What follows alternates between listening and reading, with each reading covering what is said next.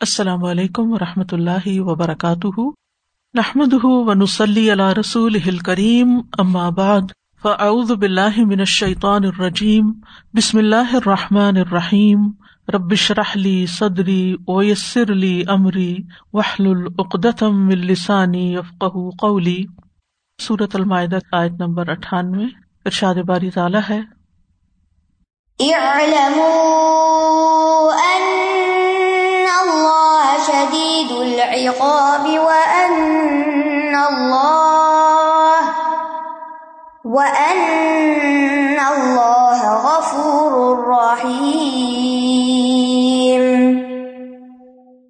جان لو بے شک اللہ سخت سزا والا ہے اور بے شک اللہ بہت بخشنے والا، نہایت رحم کرنے والا بھی ہے۔ اے لمو جان لو، علم حاصل کرو۔ اس چیز کو معلوم کرو۔ اس کو سمجھو۔ کس بات کو سمجھو؟ ان اللہ شدید القاب کہ بے شک اللہ تعالیٰ سخت سزا دینے والا ہے۔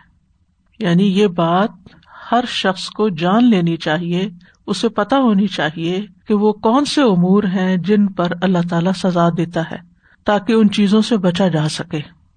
ایسا علم حاصل کرو جس پر پھر عمل بھی کر سکو۔ تو یہ علم حاصل کرنا ہم پر واجب ہے، تاکہ ہم کہیں لا علمی میں، نادانی میں اللہ کی پکڑ میں نہ آ جائے اور عام طور پر اللہ سبحان و تعالیٰ کس چیز پر پکڑتا ہے؟ گناہوں پر پکڑتا ہے۔ کیونکہ سزا گناہ کرنے کے بعد ہی ملتی ہے۔ اور اس سے اللہ سبحان و تعالیٰ کی طاقت، قدرت، قوت کا بھی اندازہ ہوتا ہے۔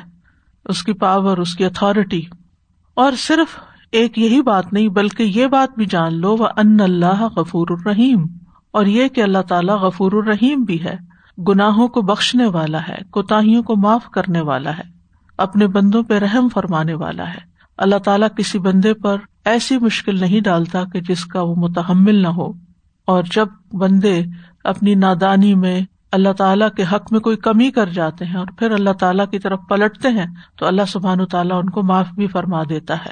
تو یہ یاد رکھیے کہ جب بھی اللہ سبحان و تعالیٰ فیل امر کے ساتھ کوئی بات شروع کرتے ہیں، جیسے یہاں پر اے لمو ہے، تو وہ حکم بڑا اہم ہوتا ہے کہ جان لو۔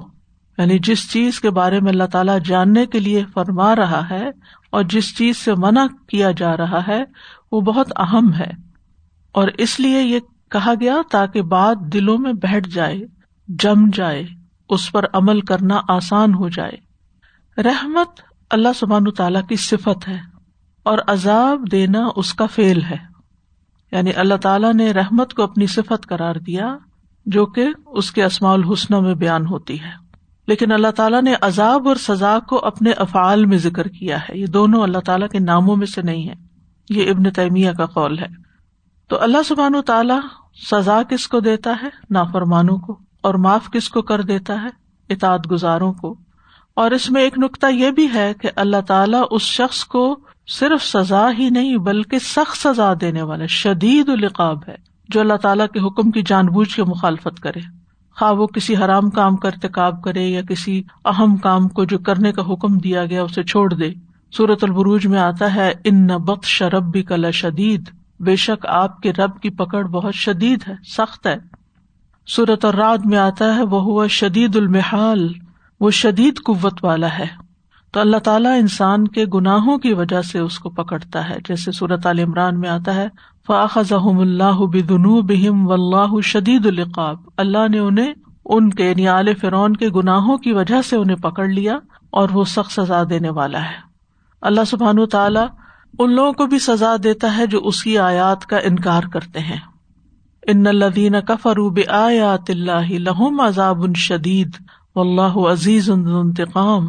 یقیناً وہ لوگ جنہوں نے اللہ کی آیات کا انکار کیا، ان کے لیے سخت عذاب ہے اور اللہ تعالیٰ بہت زبردست ہے، انتقام لینے والا ہے۔ اسی طرح صورت الحشر سے پتہ چلتا ہے کہ اللہ اور اس کے رسول کی مخالفت کرنے والے کے لیے بھی شدید عذاب ہے۔ پھر اللہ اور اس کے رسول کے حکم سے سرکشی کرنے والے کے لیے شدید عذاب ہے، جیسے صورت طلاق میں آتا ہے۔ وہ حاصب نہ حساب شدیدہ و ازب نہ عذاب نکرا پھر اللہ تعالیٰ کی نعمتوں کو بدل دینے والے کے لیے شدید سزا کی وعید سنائی گئی ہے۔ تکبر کرنے والوں کے لیے اللہ تعالیٰ کی طرف سے عذاب کی دھمکی ہے۔ جیسے کارون کے بارے میں بھی ہم دیکھتے ہیں اور پھر آپ صلی اللہ علیہ وسلم نے فرمایا، ایک شخص دو چادریں پہن کر اکڑ اکڑ کے چل رہا تھا اور اپنے آپ میں بہت اترا رہا تھا، تو اللہ تعالیٰ نے اسے زمین میں دھنسا دیا۔ اب وہ قیامت تک مسلسل زمین میں دھنستا رہے گا۔ اسی طرح اللہ تعالیٰ کی نصیحت کو فراموش کر دینے والوں کے لیے، نافرمانی کرنے والوں کے لیے سزا کی بات قرآن مجید میں کی گئی ہے۔ فرعون کا انجام ہمارے سامنے ہے، قارون کا انجام ہمارے سامنے ہے، سرکش بستیوں کا انجام ہمارے سامنے ہے۔ اور اس کے ساتھ ساتھ یہ ہے کہ اللہ تعالیٰ معاف کرنے والا بھی ہے اور درگزر کرنے والا ہے، گناہ بخشنے والا ہے، توبہ قبول کرنے والا ہے۔ غافر ضم بھی وقابل توبی وہ الدی یکبل التوبت ان عبادی و یاف ان سیات اللہ تعالیٰ نے اپنی ذات پر رحمت کو لازم کر لیا ہے۔ اس کی رحمت نے ہر چیز کو گھیر رکھا ہے۔ اس کی سو رحمتیں ہیں جن میں سے ننانوے اس نے آخرت کے لیے رکھی ہیں۔ اس کی رحمت اس کے غزب پر حاوی ہے۔ جس کو چاہتا ہے بخش دیتا ہے۔ لیکن سوچنے کی بات ہے، جاننے کی بات ہے کہ اللہ سبحان تعالیٰ کن لوگوں کے لیے غفور الرحیم ہے۔ یہ بھی ہمیں قرآن مجید سے پتہ چلتا ہے کہ اللہ تعالیٰ تقوا کرنے والوں اور ایمان لانے والوں کے لیے غفور الرحیم ہے۔ یا یو الدین امن الطق اللہ و آمن برسول ہی یو اتکم کفل مر رحمت ہی اے لوگ جو ایمان لائے ہو، اللہ سے ڈرو اور اس کے رسول پر ایمان لاؤ، وہ تمہیں اپنی رحمت سے دوہرا حصہ دے گا۔ پھر اسی طرح اللہ اور اس کے رسول کی اطاعت کرنے والوں کے لیے رحمت کا وعدہ ہے۔ اللہ سے ڈرنے والوں اور فرائض ادا کرنے والوں کے لیے رحمت کا وعدہ ہے۔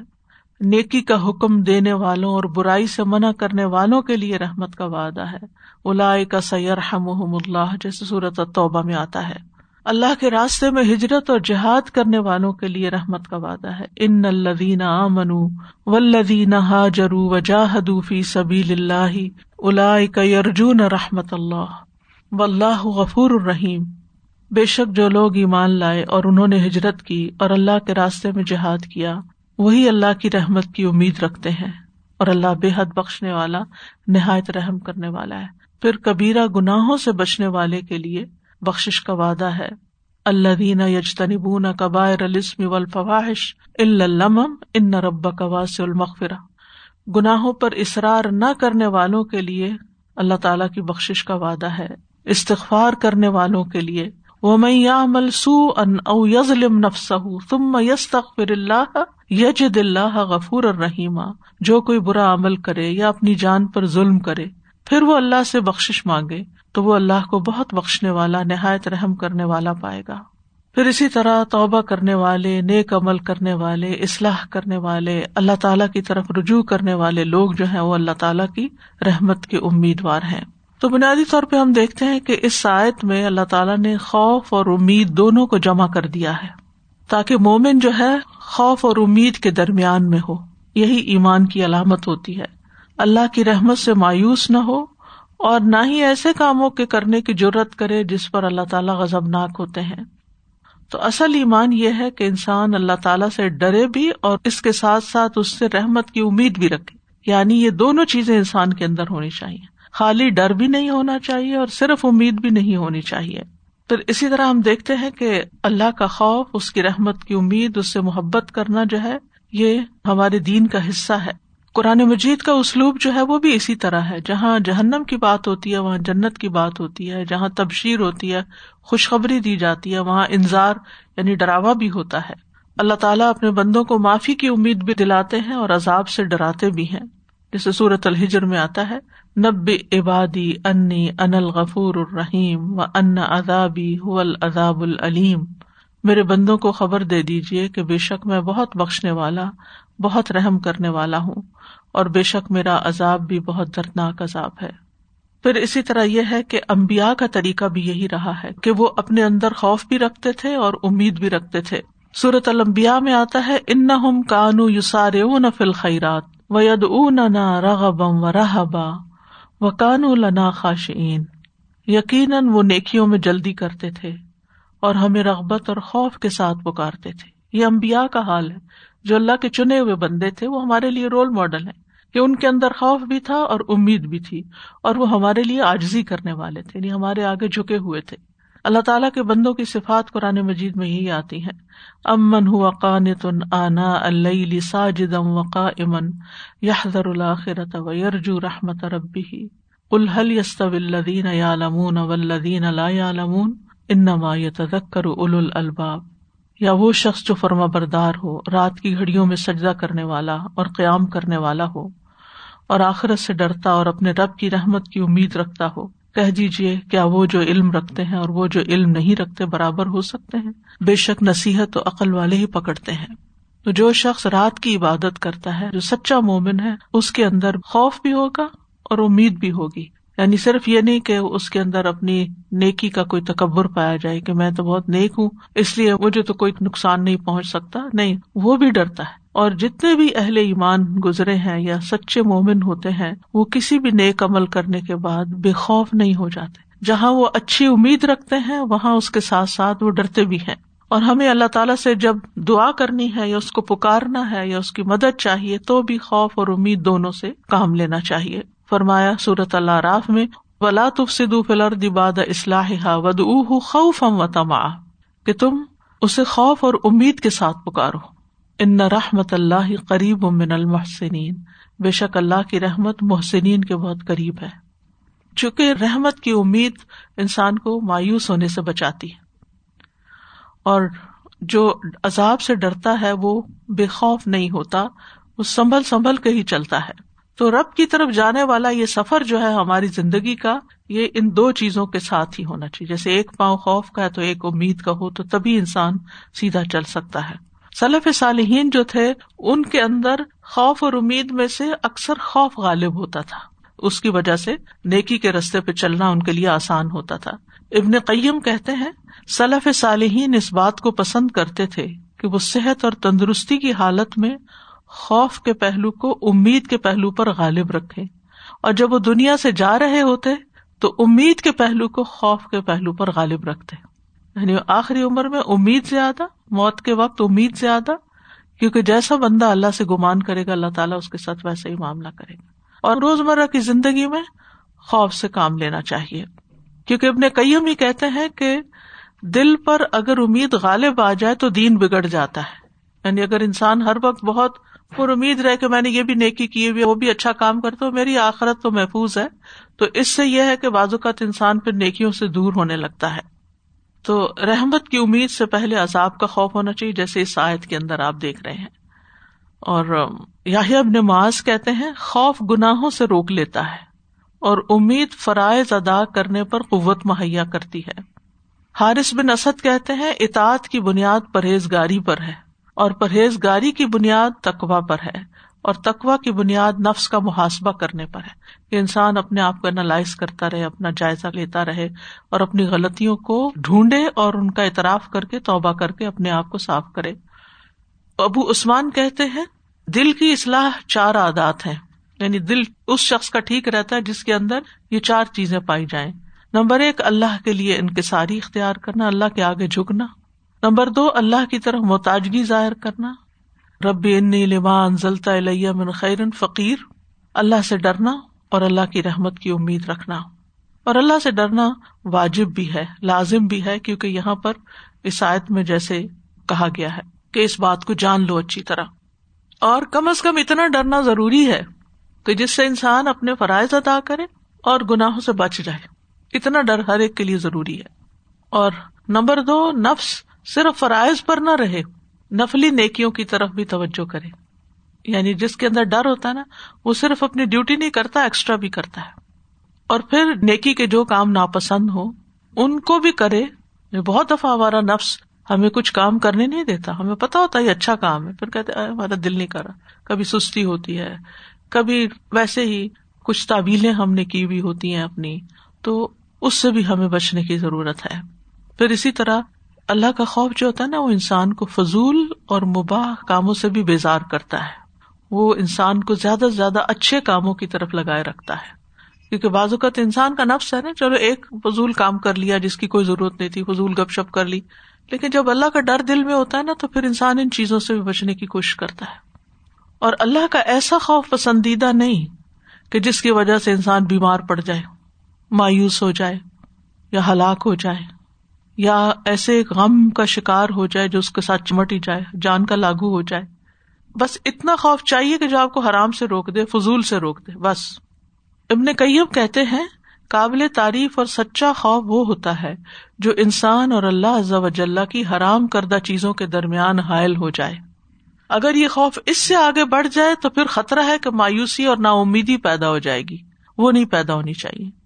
ابن تیمیہ کہتے ہیں کہ قابل تعریف خوف وہ ہے جو آپ کو اللہ کی حرام کردہ چیزوں سے روک دے کہ حرام میں نہ پڑو۔ اور یہ بھی یاد رکھیے کہ سب سے اچھا خوف اللہ سے ڈرنا ہے۔ یہ سب سے بہترین خوف ہے۔ قرآن مجید میں آتا وہ یا فرحبون و ایا یا فتقون فلا تخش اناسا وقش لوگوں سے نہیں ڈرو، مجھ سے ڈرو۔ پھر آخرت کا خوف۔ امبیا کی صفت کیا رہی ہے؟ اللہ دین یو بلغون رسالات اللہ و یکشو نہ ولا یکشو نہ احدن اللہ کہ امبیا جو ہیں وہ اللہ کے پیغام لوگوں کو پہنچاتے ہیں، اس سے ڈرتے ہیں اور اللہ کے سوا کسی سے نہیں ڈرتے۔ جو اللہ سے ڈرتا ہے نا، اس کے دل سے دوسروں کا خوف نکل جاتا ہے، کیونکہ وہ اپنے معاملات کی اصلاح کر لیتا ہے۔ اور جو اپنے معاملات کی اصلاح کر لیتا ہے، کسی کا حق نہیں مارتا، کسی کے ساتھ زیادتی نہیں کرتا، کسی کا برا نہیں چاہتا، تو پھر کیا ہوتا ہے کہ اس کے اندر تقوا آ جاتا ہے اور اطمینان آ جاتا ہے۔ فرشتوں کی صفت بھی یہی ہے کہ وہ اللہ تعالی سے ڈرتے ہیں۔ یا خافون رب ہوں منفوق ہوں یا اسی لیے مکمل اطاعت کرتے ہیں۔ صحابۂ کرام جو تھے وہ بھی بہت اللہ سے ڈرنے والے لوگ تھے۔ جتنے بھی اولیا اللہ ہوتے ہیں ان سب کے اندر اللہ کا ڈر ہوتا ہے۔ حضرت عمر کہتے ہیں، اگر کوئی آسمان سے اعلان کرنے والا اعلان کرے کہ اے لوگو، تم سب جنت میں جا رہے ہو، صرف ایک آدمی نہیں جائے گا تو مجھے ڈر ہوگا کہ کہیں وہ میں تو نہیں۔ حسن بصری کہتے ہیں کہ صحابہ نے اللہ کی اطاعت کی اور اطاعت میں خوب محنت کی اور اس بات سے ڈرتے تھے کہ ان کے اعمال رد نہ کر دیے جائیں، ضائع نہ ہو جائے یعنی کی ہوئی نیکیاں ضائع نہ ہو جائے آپ دیکھیں، اس چیز سے بہت محتاط ہونے کی ضرورت ہے، کیونکہ بعض اوقات ہم کسی کے ساتھ احسان بھی کر لیتے ہیں، پھر اس کو جتا بھی دیتے ہیں۔ کبھی ریا کاری کر جاتے ہیں، کبھی غرور تکبر کا شکار ہو جاتے ہیں، کبھی کسی کے اوپر نہ حق بات کر جاتے ہیں۔ تو یہ سب چیزیں جو ہے ان کا دھیان رکھنے کی ضرورت ہے۔ معاذ بن جبل کہتے ہیں کہ مومن کا خوف اس وقت تک سکون نہیں پائے گا جب تک وہ جہنم کے پل کو اپنے پیچھے نہ چھوڑ دے۔ یعنی پل سراج جب تک کراس نہ کرے، وہ چین میں نہیں آئے گا۔ تو جو لوگ اس طرح زندگی بسر کرے ان شاء اللہ ان کے لیے کامیابی ہے۔ وہ میت اللہ و رسول و یکش اللہ و یتق فلا کہ الفائزون۔ جو شخص اللہ اور اس کے رسول کی اطاعت کرے اور اللہ سے ڈرے اور اس سے تقوی اختیار کرے تو یہی لوگ کامیاب ہوں گے۔ رسول اللہ صلی اللہ علیہ وسلم نے فرمایا، تین چیزیں نجات دینے والی ہیں، جن میں سے ایک، چھپے اور ظاہر اللہ کی خشیت اختیار کرنا۔ ابو حفظ عمر بن مسلمہ کہتے ہیں، اللہ کا خوف دل میں ایک چراغ کی طرح ہے۔ دل میں جو خیر شر ہوتی ہے، اسی چراغ کے ساتھ اسے دیکھ سکتے ہیں۔ اور ہر چیز جس سے بھی آپ ڈرتے ہیں، اس سے بھاگ کر دور چلے جاتے ہیں، سوائے اللہ اللہ کے۔ جب آپ اللہ سے ڈریں گے تو بھاگ کر اللہ ہی کی طرف جائیں گے۔ جو اللہ سے ڈرتا ہے وہ بھاگ کے اللہ کی طرف جاتا ہے، اللہ ہی کے دامن میں پناہ لیتا ہے۔ ابراہیم بن سفیان کہتے ہیں، جب خوف دل میں آ جاتا ہے تو خواہشات کی جگہوں کو جلا دیتا ہے۔ یعنی پھر ایسے بندے کے اندر بہت سی خواہشات نہیں رہتی۔ دنیا کو دل سے نکال دیتا ہے، دنیا کا لالچ نہیں رہتا۔ اللہ کا خوف انسان کو نافرمانیوں سے بچاتا ہے، فرائض کی پابندی کراتا ہے، انسان کو با ادب بناتا ہے۔ اور منزل تک پہنچنے کے لیے جدوجہد کرنا سکھاتا ہے۔ اور جو لوگ اللہ سے ڈرتے ہیں، ان کے لیے بخش بھی اور بہت بڑا اجر ہے۔ یعنی یہ خشیت بذات خود ایک عبادت ہے۔ دل کی یہ حالت جو ہے، یہ ایک عبادت کی حالت ہے۔ ان الذین یکشون ربهم بالغیب لہم مغفرت و اجر کبیر۔ یقیناً جو لوگ اپنے رب سے بن دیکھے ڈرتے ہیں، ان کے لیے بڑی بخش اور بڑا اجر ہے۔ جو شخص دنیا میں اللہ سے ڈرے گا، قیامت کے دن وہ امن میں ہوگا۔ اور جزا کیا ہے ولی خاف مقام اور ربی ہی جنتان۔ اسی طرح اللہ سے پر امید ہونا یہ بھی بڑا ضروری ہے۔ اس کا مطلب یہ ہے کہ انسان جو نیکی کرے، اس پر ثواب کی امید بھی رکھے کہ اللہ تعالیٰ اس کو قبول کرے گا اور اس پر اجر دے گا۔ اللہ تعالیٰ کے فضل و کرم کو یاد رکھے، اللہ کی سخاوت پہ بھروسہ کرے۔ ابن کئیم کہتے ہیں، امید کی تین قسمیں ہیں۔ ایک قسم دھوکے میں ڈالنے والی اور قابل مذمت ہے اور پھر ان میں سے ایک آدمی جو اللہ کی اطاعت پر عمل کرتا ہے، وہ اللہ کی طرف سے ملنے والے نور پر ہوتا ہے، وہ ثواب کی امید رکھتا ہے، اور ایک وہ شخص جو گناہ کرتا ہے، پھر اس سے توبہ کر لیتا ہے، تو وہ اللہ تعالیٰ کی بخش کی اور اس کے درگزر کی امید رکھتا ہے۔ تیسرا وہ شخص ہے جو کوتا اور خطاؤں میں آگے بڑھتا ہے یعنی امید رکھ کے اللہ سے گنا پہ گنا کیے چلے جاتا ہے۔ بغیر عمل کے اللہ کی رحمت سے امید رکھتا ہے۔ غلط کام کر کے یا پھر کوئی کام اللہ کی پسند کا نہ کر کے پھر بھی کہتا مجھے زیادہ امید ہے، وہ رحمان اور رحیم ہے یعنی بہت سے لوگوں کو آپ نے کہتے ہوئے سنا ہوگا کہ جیسے چاہو زندگی گزارو، بس اللہ تو رحمان اور رحیم ہے۔ تو ایک ہوتی ہے امید اور ایک ہوتی ہے تمنا۔ تو امید اور تمنا میں فرق ہوتا ہے۔ تمنا کے ساتھ انسان سست ہوتا ہے۔ تمنا رکھتا ہے اور پھر کام کے وقت پیچھے رہ جاتا ہے۔ اور امید جو ہے، یہ انسان کو محنت پر ابھارتی ہے بہترین توکل کی طرف لاتی ہے۔ شاہ کرمانی کہتے ہیں، صحیح امید کی علامت یہ ہے کہ انسان اللہ کی اچھی اطاعت کرتا ہے۔ تو فرائض ادا کرنے اور سال عمل کے بعد ہی امید قائم کرنی چاہیے۔ ان الدین یتلون کتاب اللہ و اقام الصلاۃ و ان فقو مما رزقنا ہم سرم و علانیتن یرجون تجارت لن تبور۔ بے شک وہ لوگ جو اللہ کی کتاب کی تلاوت کرتے ہیں۔ نماز قائم کرتے ہیں۔ جو رسک ہم نے انہیں دیا، اس میں سے چھپے اور کھلے خرچ کرتے ہیں۔ وہ ایسی تجارت کی امید رکھتے ہیں جو ہرگز تباہ نہ ہوگی۔ یعنی ان کی امید پار لگے گی جو نیک کام کرنے کے بعد امید رکھتے ہیں۔ تو اللہ سبحان تعالیٰ اپنے بندوں کو امید بھی دلاتا ہے اور بندوں کے گمان کے مطابق ان سے معاملہ کرتا ہے، ان کو مایوس ہونے سے بچاتا ہے۔ اللہ تعالیٰ سے مایوس ہونا جو ہے، یہ کفر ہے۔ ان لا یہی اسم روح اللہ القوم الکافرون۔ بے شک حقیقت یہ ہے کہ اللہ کی رحمت سے نا امید نہیں ہوتے مگر وہی لوگ جو کافر ہیں۔ اور یہ گناہ کبیرہ بھی ہے، مایوس ہونا۔ اور یہ دل کے بگاڑ کا سبب بھی ہے۔ مایوسی میں ہلاکت ہے۔ ابن مسعد کہتے ہیں، تباہی دو چیزوں میں ہے، مایوسی اور خود پسندی۔ تو کرنے کا کام یہ ہے کہ انسان اللہ کی ناراضگی سے بچے، لیکن اللہ سے مایوس نہ ہو۔ نہ خود اللہ کی رحمت سے مایوس ہو، نہ لوگوں کو مایوس کرے۔ دوسروں کو اللہ کی رحمت سے مایوس نہ کرے نہ ہی انہیں نافرمانیوں پر بہادر بنا دے جو مرضی چاہے کرے باصلف کہتے ہیں، مکمل فقی اور ہر اعتبار سے عالم وہ شخص ہے جو لوگوں کو اللہ کی رحمت سے مایوس نہ کرے اور ان کو اللہ کی نافرمانیوں پر ہمت نہ دلائے۔ تو اللہ تعالی سے امید بھی دلائیں اور عذاب سے بھی ڈرائیں، دونوں کام کریں۔ جیسے بچوں کی تربیت ہے، گھر والوں کے ساتھ معاملہ ہے، کسی انسان نے آپ سے کچھ پوچھا؟ اللہ تعالیٰ فرماتے ہیں، لا تخن تو رحمت اللہ، لیکن اس کا یہ مطلب نہیں کہ انسان گناہوں پر شیر رہے اور ڈٹائی کے ساتھ گناہ کرتا رہے۔ یعنی اگر کسی کو احساس ہو جاتا ہے تو فوراً پلٹے وہ انیب الا ربی کم و اسلم لہو اس کی طرف لوٹ آؤ، اس کے آگے جھک جاؤ۔ اور اللہ تعالیٰ کی خشیت پانے کی دعائیں بھی مانگتے رہنا چاہیے۔ اللہ رحمت کا ارجو فلا تکلنی الا نفسی طرف و اسلح شانی کل لا الہ الا انتا یہ بڑا اہم موضوع ہے ہمارے دین میں۔ اس کو سمجھنا بے حد ضروری ہے کہ انسان اس اعتدال کے بیچ میں رہے، کہ اللہ سے ڈرے بھی اور اللہ سے امید بھی رکھے۔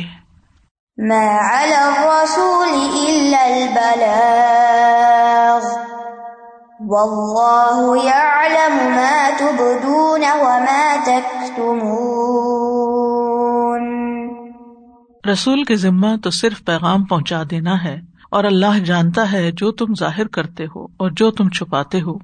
ماں الرسول نہیں ہے رسول کے ذمہ البلاغ، مگر پہنچانا۔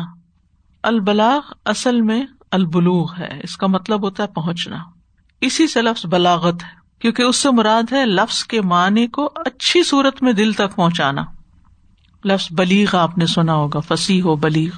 تو ماں اللہ رسول یعنی اللہ تعالیٰ نے جو رسول بھیجے ہیں یا نبی صلی اللہ علیہ وسلم کو بھیجا ہے، تو ان کا کام کیا ہے کہ وہ رسالت کو لوگوں تک پہنچائے جہاں تک ان کی ہدایت کا تعلق ہے، تو وہ رسول کے ذمے نہیں ہے، اور نہ کسی دائی کے ذمے ہے۔ اللہ کی طرف بلانے والوں کے ذمے بس یہی ہے کہ وہ ان کو دل تک اترنے والی بات کے ذریعے اللہ کی طرف بلائیں۔ لوگوں کے حوالے سے آپ کی ذمہ داری کیا ہے؟ صرف تبلیغ کرنا اور ہدایت دینا اللہ کے ذمہ ہے۔ و اللہ یا لمو ماں تبدون و ماں اور اللہ خوب جانتا ہے جو تم ظاہر کرتے ہو اور جو کچھ تم چھپاتے ہو۔ یعنی اللہ تعالیٰ انسان کے ہر قول اور ہر فیل کو جانتا ہے۔ و اللہ عالم ماں تبدون۔ یعنی جو ظاہر کر کے عمل کرتے ہو اور جو تم چھپ کے کرتے ہو، اس کو سب پتا ہے۔ اسی طرح جو تم دل میں چھپاتے ہو کل بھی اعمال، خیالات تمہارے، وہ بھی اللہ تعالیٰ کو پتہ ہے۔ تمہارے وسوسوں کو بھی جانتا ہے۔ جس صورت قاف میں آتا ہے، وَلَقَدْ خَلَقْنَا الْإِنسَانَ وَنَعْلَمُ مَا تُوَسْوِسُ بِهِ نَفْسُ یقیناً ہم نے انسان کو پیدا کیا اور ہم جانتے ہیں جو اس کا نفس اسے وسوسے ڈالتا ہے۔ تو اس آئے سے یہ پتا چلتا ہے ہمیں کہ امبیا کے ذمہ ہدایت کی توفیق دینا نہیں۔ توفیق تو صرف اللہ ہی دیتا ہے اور ہدایت پر آنے کے اوپر ثواب بھی اللہ دیتا ہے۔ توفیق بھی اللہ کے ذمے اور ثواب دینا بھی اللہ کے ذمے پروفٹ کے ذمے یا مبلک کے ذمے بات پہنچا دینا ہے اچھے طریقے سے۔ ابو بکرا کہتے ہیں، ہمیں نبی صلی اللہ علیہ وسلم نے قربانی کے دن خطبہ دیا اور فرمایا بے شک تمہارے خون اور تمہارے مال تم پر حرام ہے۔ جیسے اس دن کی حرمت تمہارے اس دن، اس مہینے میں اور اس شہر میں ہے تاکہ تم اپنے رب سے جا ملو۔ خبردار، کیا میں نے حکم پہنچا دیا؟ لوگوں نے ارض کیا جی ہاں آپ نے پہنچا دیا۔ آپ نے فرمایا، اے اللہ، تو گواہ رہے حاضر کو چاہیے کہ یہ تعلیمات غیر موجود کو پہنچا دے، کیونکہ بعض اوقات براہ راست سننے والے ان کی نسبت وہ زیادہ یاد رکھتے ہیں جن کو بعد میں حکم پہنچتا ہے۔ Via some media. بس میرے بعد کافروں کی طرح نہ بن جانا کہ ایک دوسرے کی گردنے مارنے لگو، ایک دوسرے کو قتل کرنے لگو، یہ نہ کرنا۔ اور یہاں سے یہ بات بھی یاد رہے کہ اہل علم جو ہوتے ہیں، وہ امبیا کے وارث ہوتے ہیں۔ ان کے ذمہ بھی پیغام پہنچانے کی ذمہ داری ہے۔ یہاں یہ سوال پیدا ہوتا ہے کہ کیا ہر حال میں تبلیغ لازم ہے؟ یا جب تبلیغ فائدہ مند ہو، صرف اس وقت تبلیغ کی جائے؟ تو بات یہ ہے کہ چاہے کوئی پسند کرے یا نہ کرے، بات پہنچانا لازم ہوتا ہے تاکہ دوسرا شخص بچ جائے۔ عبداللہ ابن امر کہتے ہیں کہ نبی صلی اللہ علیہ وسلم نے فرمایا بلغنی ولو آیا، مجھ سے لے کے آگے پہنچاؤ، خواہ ایک آیتی کیوں نہ ہو۔ لیکن کبھی کبھی انسان کو ایک بات کا علم ہوتا ہے اور وہ اچھے وقت کا انتظار کر رہا ہوتا ہے۔ تو اس میں کوئی حرج نہیں، جب اس کی نیت ہے کہ میں یہ بات کروں گا، لیکن ابھی موقع نہیں، کیونکہ بات گنوانے والی بات ہے، فائدہ کچھ نہیں۔ تو اس وقت اگر انسان روک لیتا ہے، ڈیلے کرتا ہے، تو اس میں کوئی حرج نہیں۔ اس کی مثال ملتی ہے معاذ بن جبل کی حدیث سے۔ وہ کہتے ہیں، ایک مرتبہ میں نبی صلی اللہ علیہ وسلم کے پیچھے گدھے پر سوار تھا، اس کا نام افیر تھا گدے کا۔ آپ نے فرمایا، اے معاذ، کیا تم جانتے ہو کہ اللہ کا اس کے بندوں پہ کیا حق ہے؟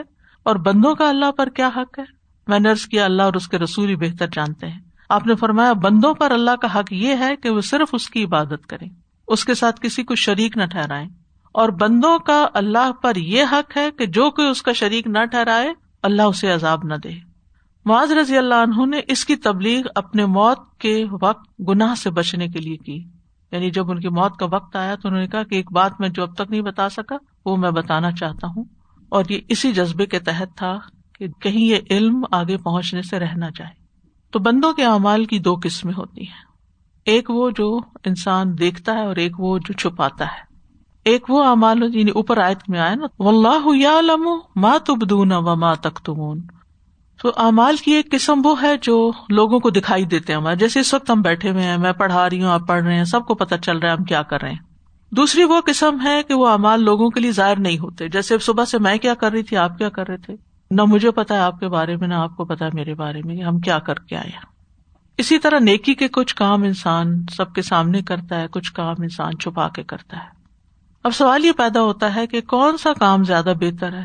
کیا صرف چھپے ہوئے کام ہی بہتر ہے؟ یا کچھ کام ظاہر بھی ہو جائے تو کوئی حرج نہیں۔ اس میں بہتر کیا ہے؟ تو دیکھا جائے گا کہ مسلحت کس میں ہے، فائدہ کس میں ہے۔ اگر کسی عمل کا اعلان کرنا بہتر ہے کہ اس سے دوسروں کو موٹیویشن ملے گی تو کوئی حرج نہیں۔ آپ بتا بھی سکتے اپنی نیت پہ قابو رکھے خاص طور پر جن لوگوں کو لوگ فالو کرتے ہیں، جن لوگوں کے لوگ پیچھے چلتے ہیں، وہ اگر کوئی مثال دے دیتے ہیں اپنی زندگی سے تو اس میں کوئی حرج نہیں ہوتی۔ اور اگر ان کو فیل ہو کہ پھر لوگ ہماری بہت زیادہ ریسپیکٹ کرنے لگیں گے یا بلائنڈ فالوئنگ ہماری شروع ہو جائے گی، تو پھر ایسی چیزیں چھپا کے رکھنی چاہیے۔ کیونکہ اصل مقصد کیا ہے کہ لوگ نیکی کی طرف بڑھے نہ کہ نیکی چھوڑ بیٹھے یا اللہ کے حکم ماننے کے بجائے بندوں کے پیچھے چل پڑے جیسے کئی دفعہ ایسا ہوتا ہے۔ شخصیت پرستی شروع ہو جاتی ہے۔ پھر وہ یہ نہیں دیکھتے کہ اللہ اور اس کے رسول کا کیا حکم ہے، وہ یہ دیکھتے ہیں کہ یہ ہمارا لیڈر ہمیں کیا کہتا ہے۔ بس وہ اندھا دھند اس کی تکلیف شروع کر دیتے ہیں۔ نہ وہ دلیل مانتے ہیں، نہ ہی وہ کسی ٹیکسٹ کو دیکھتے ہیں، نہ ہی وہ پڑھتے ہیں۔ بس وہ صرف یہ دیکھتے ہیں کہ ان کے بڑے کیا کر رہے ہیں، کیا کہہ رہے ہیں۔ یعنی اللہ اور اس کے رسول صلی اللہ علیہ وسلم سے زیادہ ان کا اعتماد اپنے لیڈروں پر ہو جاتا ہے، جو کہ درست نہیں۔ تو اس میں انسان پھر سوچ سمجھ کے اس طرح کی بات کرے۔ اسی طرح اگر انسان دیکھتا ہے کہ میں اگر صدقہ چھپا کے کرتا ہوں تو میرے لیے زیادہ سیف ہے تو چھپا کے کرے۔ اور اگر سامنے کرتا ہے اس لیے کہ اوروں کو بھی خیال آ جائے تو وہ بھی ٹھیک ہے۔ خود جج کرے کہ زیادہ بہتری بھلائی کس چیز میں ہے۔